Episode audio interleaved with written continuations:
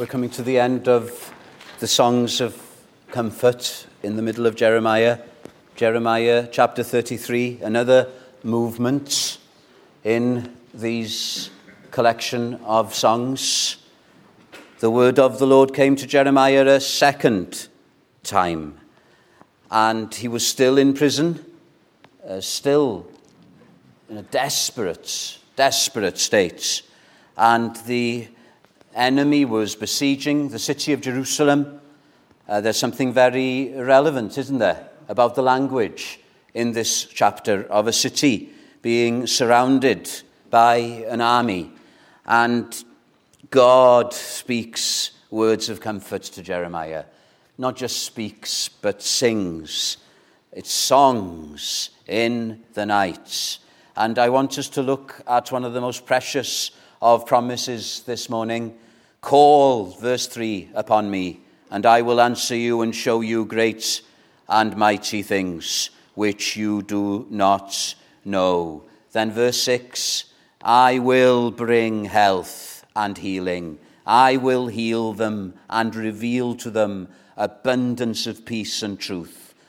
And I will cause the captives of Judah and the captives of Israel to return and will rebuild those places as at the first. I will cleanse them from all their iniquity by which they have sinned against me, and I will pardon all their iniquities by which they have sinned and by which they have transgressed against me. What precious words uh, to a man in prison and to a city that is about to be destroyed. But for us, they are even more precious. The word in the promise, call to me, and I will answer you and show you great and wonderful things which you don't know. What God is saying to Jeremiah is, I'm going to show you secrets. You're in the dark, Jeremiah, literally in the prison cell, and you're in the dark as to what I'm doing in the world. But Jeremiah, I'm going to shine my lights into uh, your mind and I'm going to share some of my secrets with you. Isn't that what we need today? Now, I know the secret things belong to the Lord. We don't know what is happening in the world, do we? We don't know what the outcome of the war in Ukraine will be, whether it will lead to another world war or whether it will eventually die down.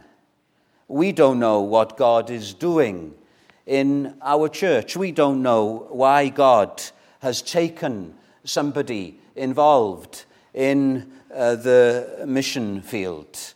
We don't know what God may be doing in our own lives. The secret things belong to the Lord. But there are certain things that are revealed in the Bible that belong to us, that are for you and for me. And God is sharing with us some of his secrets. Don't you want to know God? That's what Christianity is about. To know the true God and him that he sent, Jesus Christ. Jesus Christ is like a, a pearl of great price. Uh, Paul writes about the unsearchable riches of Christ. Uh, these things that have been kept secrets for long ages, but have now been disclosed. Now we can know some of these secrets. And I want to share some of the secrets that Jeremiah is being given inside information on this morning with you. And whether we are in a metaphorical prison, uh, whether we want to know what is Christianity all about, what is God doing in the world, what is God's ultimate plan, let's hear some of these secrets. The first secret here, you're not going to like it. Jeremiah didn't like it. is the secret of God's judgments. The secret of God's judgments. People don't like to hear, do they, about God judging. But I'm afraid we can't escape from that. You would have to rip up most of your Bibles. And I'm not just thinking of the Old Testament, but even the New Testament is full of judgments. Jesus Christ mentioned hell more than he mentioned heaven. And if you look at the verses that we read, you have God saying something to Jeremiah about his judgments. Again, it's very contemporary, the language. For thus says the Lord, verse 4 the God of Israel concerning the houses of this city and the houses of the kings of Judah, which have been pulled down. It wasn't the enemy that pulled down the houses. The houses and even the royal palaces had been destroyed by the people themselves. Why? In order to shore up the defenses uh, there were weak spots in the walls of Jerusalem. And so they pulled down their own houses in order to strengthen those walls against the besieging uh, army of the Assyrians. We see, don't we, in uh, Kiev, that beautiful city, uh, we see trenches being dug uh, we, we see people turning it into a fortress. And this is what the inhabitants of Jerusalem were doing in Jeremiah's day. And then God says something very hard, very hard. They come to fight with the Chaldeans. And he's not encouraging Jeremiah here, but only to fill their places with the dead bodies of men whom I will slay in my anger and my fury all for whose wickedness I have hidden my face from the city. Jeremiah, are you hearing me?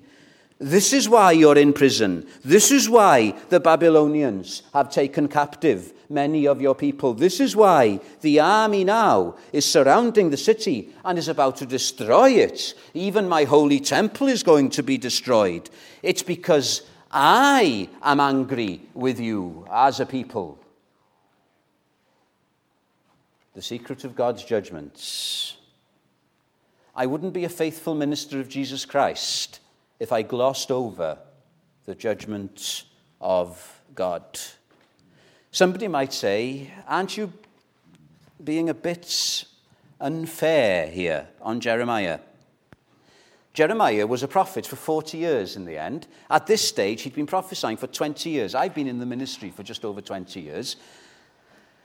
How did Jeremiah manage? For 20 years, he'd been prophesying about the judgment of God. And that had come to pass. And now, not only had that happened, you see, Jeremiah could have just stood on the sidelines and said, I told you so. I told you so. But now Jeremiah himself is suffering. He's in prison. Isn't God being unfair here? And the Babylonians uh, weren't uh, very holy, were they? Why isn't God judging them? Why is God judging Israel, his own people? This is the mystery of God's judgments. I don't understand why. Why is God, if he's in complete control, allowing a dictator to invade another country? Why? Why, if God is sovereign, is, is he allowing people who are still in the prime of their life to die and others to still be alive? Why? Why is God causing people who are not believers to have it easy, to be successful, while believers are often struggling? How unscrutable, how past finding out are his judgments and his ways. All we know is this that God will judge the Babylonians one day. That no one is going to get away with sin we must all appear before the judgment seat of Christ. the judge of all the earth, will do right. That all have sinned, whether you're of the stock of Israel, whether you're a Babylonian, whether you're an Ukrainian, whether you're a Russian, whether you're a churchgoer, whether you're an atheist, all have sinned and fallen short of the glory of God. Jerusalem was the city of destruction. We've seen cities in the Ukraine becoming cities of destruction. Listen, Cardiff is a city of destruction. All the cities of this world are cities of destruction because one day God is going to come in judgment.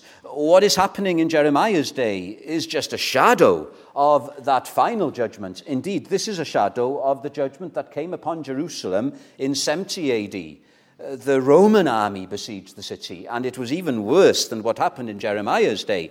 But even that was a foreshadowing of the great and dreadful day of the Lord. That is the second coming of Jesus Christ. Jesus Christ, who came into this world 2,000 years ago and was born a Savior. He was born in relative obscurity. He's going to come back one day not as a Savior, but as a judge. He's going to be the judge of the quick and the dead.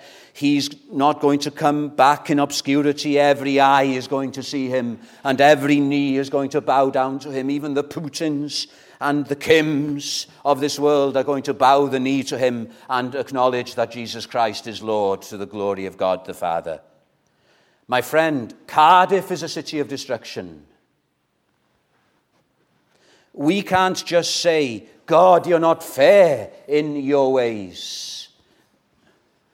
Can't the Creator do what He wants with what He's created?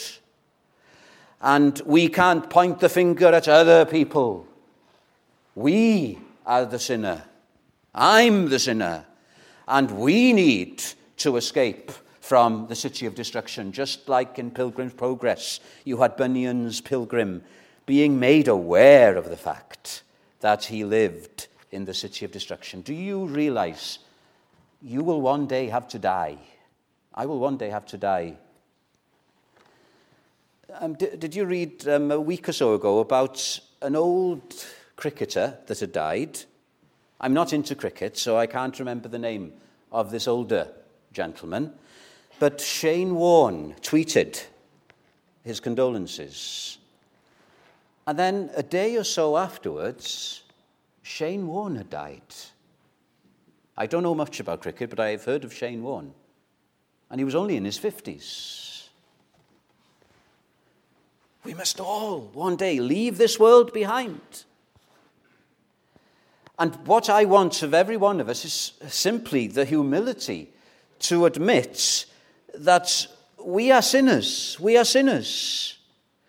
That we are in the city of destruction. And that we need to escape and that we begin to call upon God to save us. Uh, when a great persecutor, Saul of Tarsus, was converted, the early church didn't believe it. They said, no, this is a cunning plot of his to catch us as Christians. But God had to say to a man called Ananias, no, he's really saved. And you know why? He's praying. He's praying. Are we praying Oh God, be merciful to me. Oh God, in Jesus' name, save my soul. Save my soul. I've uh, been blessed with the flats, and I'm up on the fifth floor. Feels high.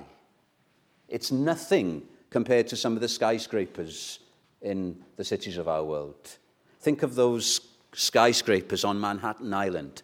Now, to build so high, they've got to dig first, ever so deep.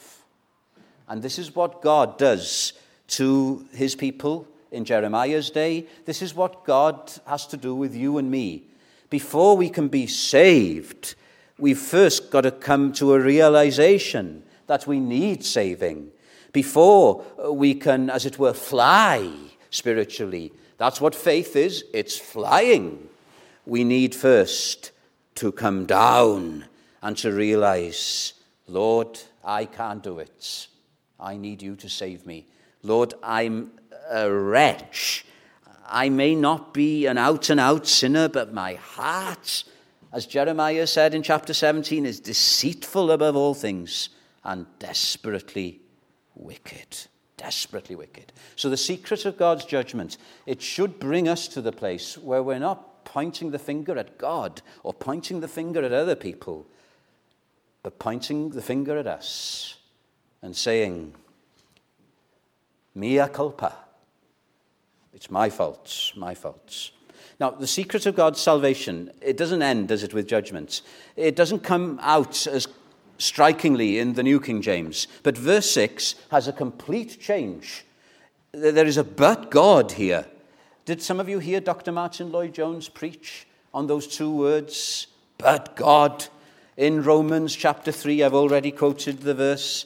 You've got the secret of God's judgments being revealed. The Jews thought they were cut above the rest, but Paul says, oh no, whether we are Jews or Greeks, we are all in the same position. And then he gives a long list, even more uh, sobering than what we've been considering. There is none righteous, no, not one. There is none who understands. And it goes on and on and on. And you're wondering, what hope is there for me? Listen, there's no hope in and of yourself. There's no hope in your religiosity. There's no hope in your good works. But then in verse 21, there's a change. But but now the righteousness of God aparts from the law. But God, but God, we're in the city of destruction. But there's a way of escape. And we're not talking now about a false ceasefire for a limited time. We're talking about God preparing a way of escape. Isn't that good news? Have you ever realized the but gods of Scripture? I could give you another one uh, you know how hopeless you are? You are dead. You are dead. As dead as a dodo spiritually, dead in trespasses and sins. There is no hope for us to save ourselves, to get ourselves out of the city of destruction. And we are by nature children of wrath, just as others. Ephesians 2, verse 3. But it doesn't end there, praise God. But God who is rich in mercy because of his great love with which he loved us, even when we were dead in trespasses, made us alive together in Christ. The gospel gem here is the but God. That's what we are as a church. This is a church that has a but God after the judgments, the grace of God, the mystery, the secret of God's salvation. Where is it? Verse 6. But I will bring. Praise God. Not you. Not me. We can't patch ourselves up. Our first parents tried doing that with fig leaves. God doing something. I will bring it health and healing. And look at verse 8 if you've got a Bible. I will cleanse them from all their iniquity by which they have sinned against me. And I will pardon all their iniquities by which they have sinned and by which they have transgressed against me. Salvation is being saved from. Being saved from the city of destruction, being saved from sin, this horrible, horrible spiritual disease, being saved from hell to heaven, being saved from sin to righteousness you know what our problem is? We don't realize how much we've been loved by Jesus Christ. Because we don't realize how sinful we are. Grace abounds because sin is so prevalent. Do you want to know how amazing grace is? You've got to look first at how exceeding sinful sin is. Look at the words used here to describe sin. We sometimes mouth the word sin, don't we? We don't really know what we're talking about. Look at the words iniquity, iniquity. I will cleanse them from all their iniquity. Do you know what iniquity is? it's something twisted, it's something bent. Uh, there was a famous um, television series, wasn't there, about bent coppers. Now, we're all twisted because of sin, even when we desire to do good. This is what sin is, my friends. It's not just committing those things which we shouldn't commit. It's even when we desire to do good, evil is present with us. So, Saul of Tarsus, really thinking that he was serving God in persecuting the Christians. That's how twisted sin is. And then the other word that is used here is sinned. Sinned. So it's not just iniquity, but they have sinned. What's the word sin? The word sin means to miss the mark. To miss the mark. I was playing crazy golf once, and I missed the mark. Not only did I not manage to hit the ball, but I managed to let go of the club, and it went flying. So that was missing the mark big time. And we've missed the mark when it comes to God. What is God's pass mark? I know it's a bit of a cliche these days to say it, but it needs to be repeated. What does God require of you and of me in order to be accepted and to go to heaven? God's pass mark isn't 50%. When I was in school, uh, if you had 50%, you had C. If you had 49%, you had failed. If you had 90%, you had A plus.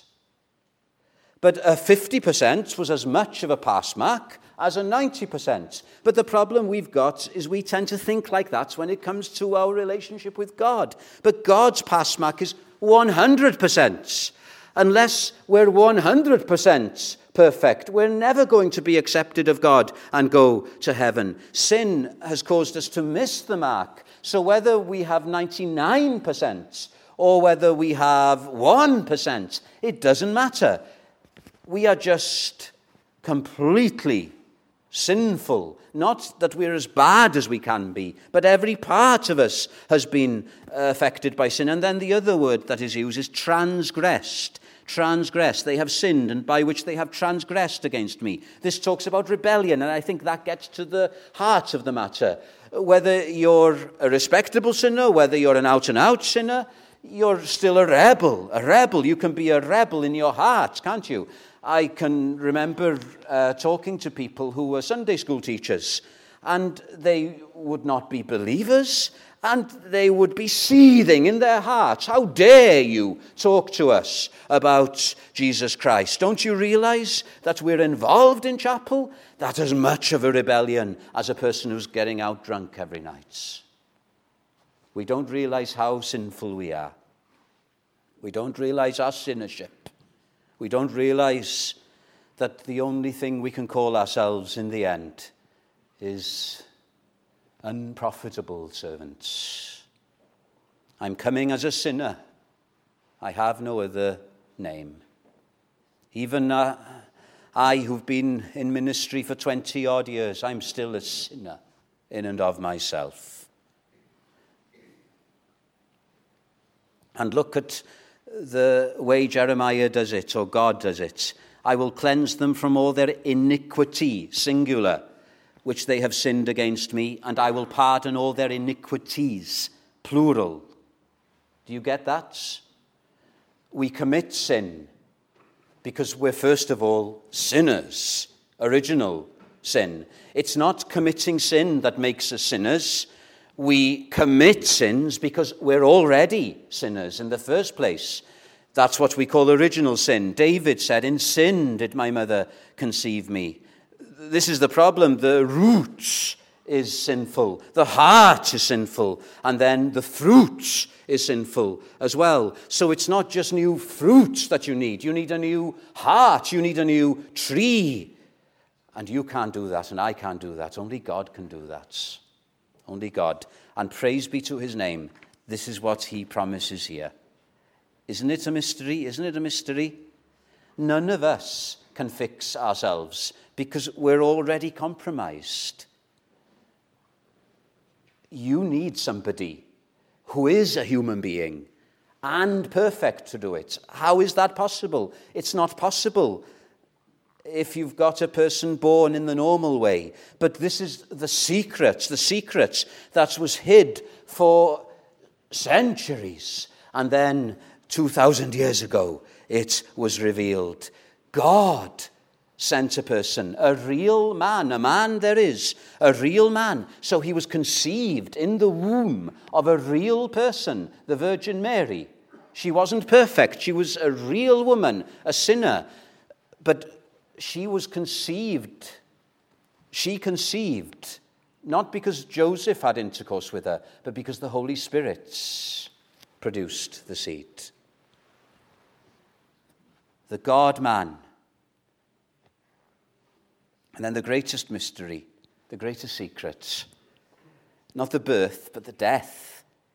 Tis mystery all the immortal dies. The immortal dies. The resurrection and the life hangs on the cross. Isn't that a mystery? The spotless Son of God, the perfect man, is condemned to the worst of deaths execution by crucifixion. Why? Because it was for our sins. My sin, your sin. Have you seen the mystery of salvation in the birth and death of Jesus Christ? Have you had that eureka moment when it finally clicks that it's not what you do, but what He's done in your place? What are you doing with your sin this morning? What are you doing with God's judgments. This is what you should do. My sin? Oh, the bliss of this glorious thought. Pastor, how can thinking about sin be a bliss, be a blessing? Hang on. My sin, not the parts but the whole, has been transferred, is nailed to his cross, and I bear it no more. Praise the Lord, O oh, my soul even in prison, even in a city that is being besieged by the enemy, there is a joy to be had when sins are forgiven. Don't you agree? This will give Jeremiah a song, even in the night. This gives Christians in Kiev a hope even when they are not sure about their future, even if they are going to die, at least they know where they're going. The mystery of God's salvation. And then there's one more mystery here, one secret. The secret of God's peace. Uh, listen, behold, I will bring it health, verse 6, and healing. I will heal them and reveal to them the abundance of peace and truth. How did we start the service? Pardon for sin and uh, peace that endureth. How is this possible? It's possible because we are right with God. We are no longer enemies to Him. Our sins have been forgiven. There is no more condemnation. I'm at peace with my Maker, and as a result of that, there is peace within. The word for peace in the Hebrew, the word used here, is shalom. And shalom is a big word, and it doesn't just mean the peace that comes when two warring sides are reconciled together, but it talks of wellness, it talks of health. And God promises that the city which is going to be in ruins is going to be rebuilt, that the city is going to prosper once again. But we think of this salvation as bringing peace and prosperity, not necessarily in terms of health and wealth, but in terms of wellness of soul. That's what God is offering you and me this morning. It is well with my soul. The hymn that I quoted from, it talks about being well in our souls. Uh, Whatever my lot, thou hast taught me to say, it is well with my soul. The man who wrote those words had just lost uh, his children in uh, an accident in the middle of the Atlantic Ocean when the liner they were traveling on uh, sank. Peace, perfect peace. Even in this dark world of sin, the blood of Jesus, which he shed on the cross, whispers peace within. We don't know what the future may bring. We don't know what may happen in our own little lives. But if we are in Christ, if we have escaped from the city of destruction, and if we have gone to Jesus Christ and put our trust in Him, then not only is our sin pardoned, but we are at peace.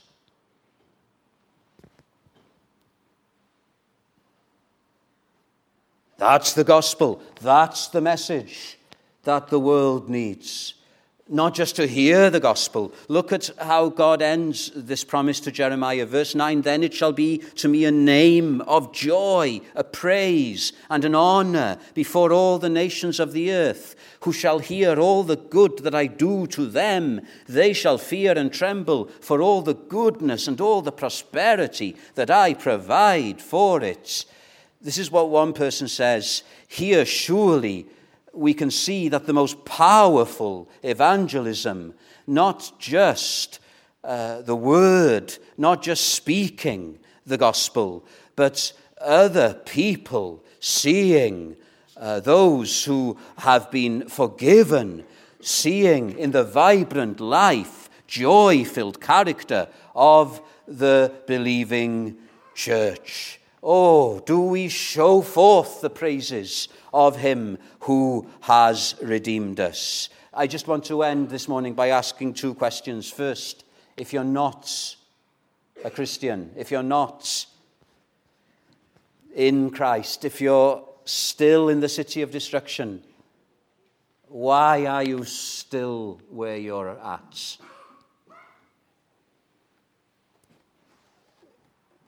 It's still a day of grace. It's still a ceasefire, as it were. God is giving you this opportunity to escape to the city of refuge, to Jesus Christ. What's holding you back? Come, come. That there is no limit to what God can do in Christ. However sinful you may feel yourself to be, all sin shall be forgiven.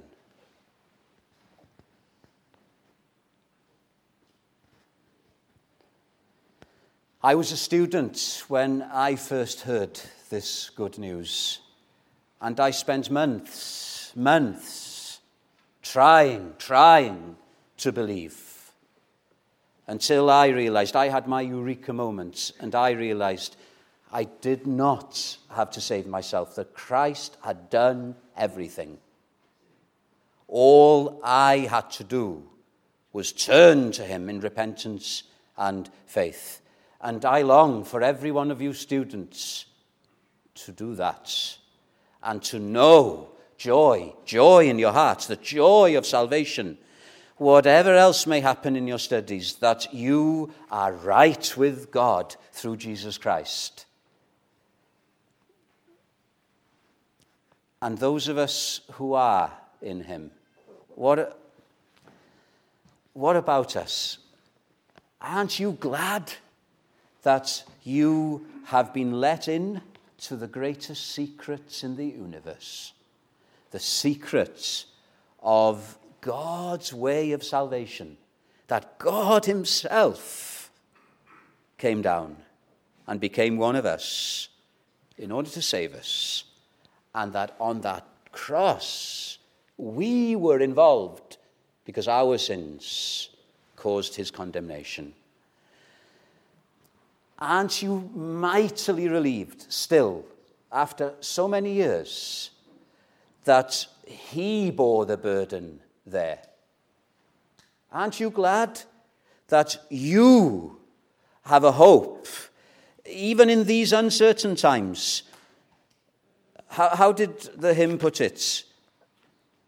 Pardon for sin and a peace that endureth, thine own dear presence to cheer and to guide even in dark days, strength for today and bright hope for tomorrow, blessings all mine and 10,000 beside. Even in uh, days of darkness, even in a metaphorical prison, we can sing songs of praise to our God, a song of salvation, a song of hope. The future is as bright as the promises of God, said Adoniram Judson. May God cause us as a people to thrive in the gospel. May people come to this church and know that we are a happy people.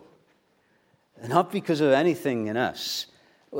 We, we are, are, are really not the ones uh, to be the cause of our happiness, are we?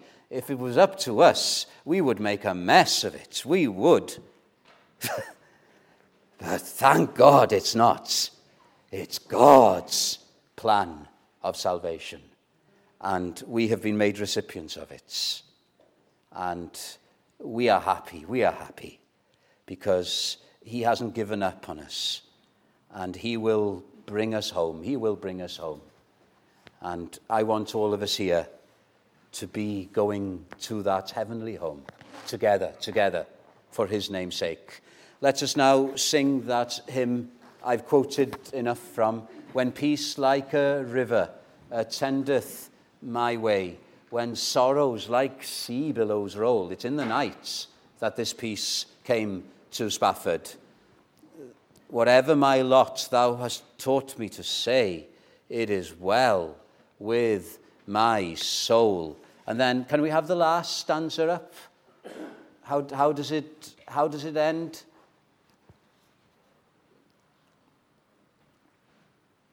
But Lord, tis for thee for thy coming we wait. The sky, not the grave, is our goal.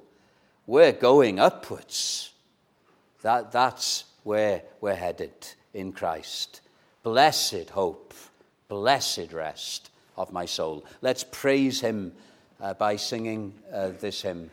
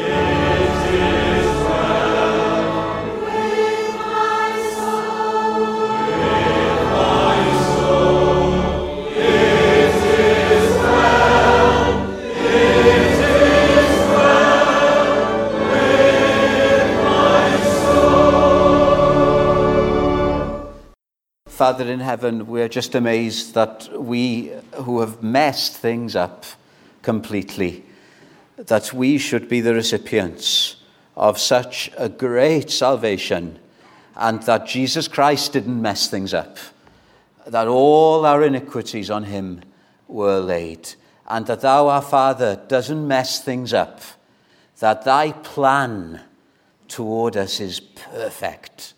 And we thank thee, Father, that we're going home, onwards and upwards. The sky, not the grave, is our goal. And Lord, we don't want anybody here still remaining in this city of destruction. We want everyone to be found in Jesus Christ. And now may his grace and the love of God and the fellowship of the Holy Spirit be with us all now and forever. Amen.